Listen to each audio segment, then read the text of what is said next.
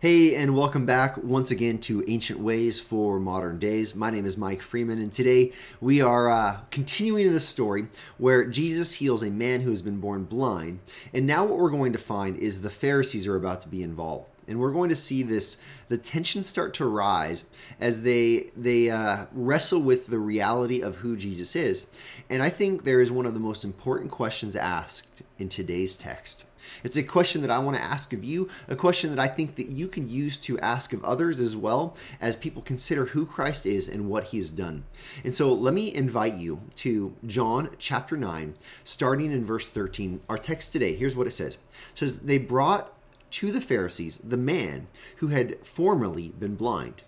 Now, it was the Sabbath day when Jesus made the mud and opened his eyes. We've already talked about that. Jesus, he healed the man on the Sabbath that was not in grave danger of death. He kneaded the saliva together with the mud and he anointed the man. All of these things which were pro- prohibited on the Sabbath, not by the law of God or the word of God, but because of the, the word of man, because of these religious leaders. So, verse 15 it says So the Pharisees again asked him how he had received his sight. And he said to them, He put mud on my eyes, and I washed, and I see. I just just just the facts, right? Just so straight, right? He put mud on my eyes. He could have commented, it was kind of gross. He didn't. He just straight facts. I washed and I see. Some of the Pharisees said, This man, he's not from God, for he does not keep the Sabbath. But others said, Here it is. How can a man who is a sinner do such signs? and there was a division among them. Now, this question right here how can a man who is a sinner do such signs? This is the very core, and this is what the Pharisees end up having to ignore when, when they deny Christ. Listen, Christ and his signs, not just simply miracles. Remember, John's gospel, he is highlighting that these are signs, just like signs on the side of the road that point towards something specific.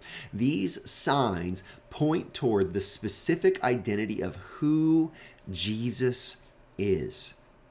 He is someone who's able to heal a man who is born blind.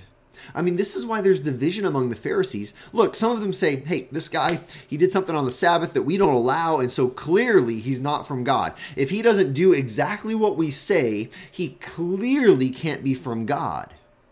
Now remember, Jesus was not violating the word of God, he was violating the word of man. And, and others, listen, they, they ask the question there is something more here.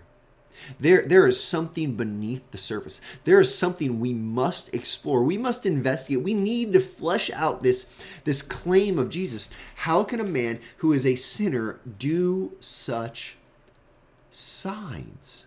Not just this sign, but they, they know the other things that Jesus have done.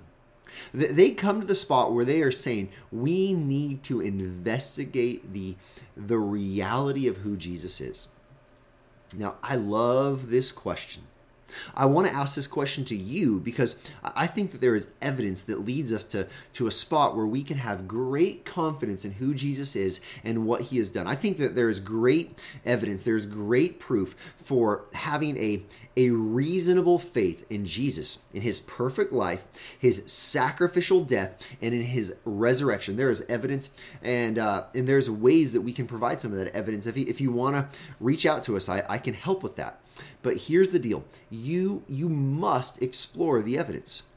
So many people, they want to be like this first group of Pharisees that they just want to dismiss Jesus outright. Maybe that's you. Maybe that's your friends ah, you know what, Jesus, I've heard some things about him, but this and this and this make it so that, you know what, there's no way that I can believe in him. Doesn't science disprove Jesus? Doesn't this disprove Jesus?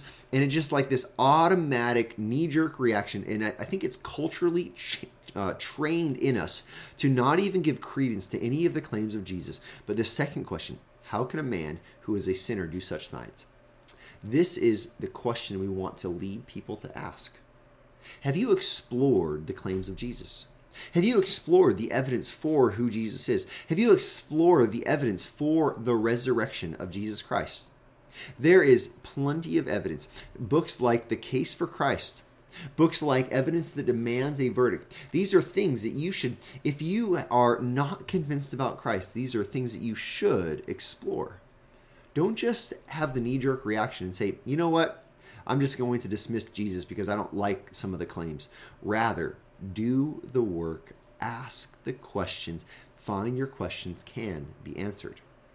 See, our ancient way for our modern day, it's it's to not just be encouraged as a believer who trusts in Jesus, but to remember that your faith has real evidence that can lead others toward asking this question and considering the claims and the evidence of Jesus Christ.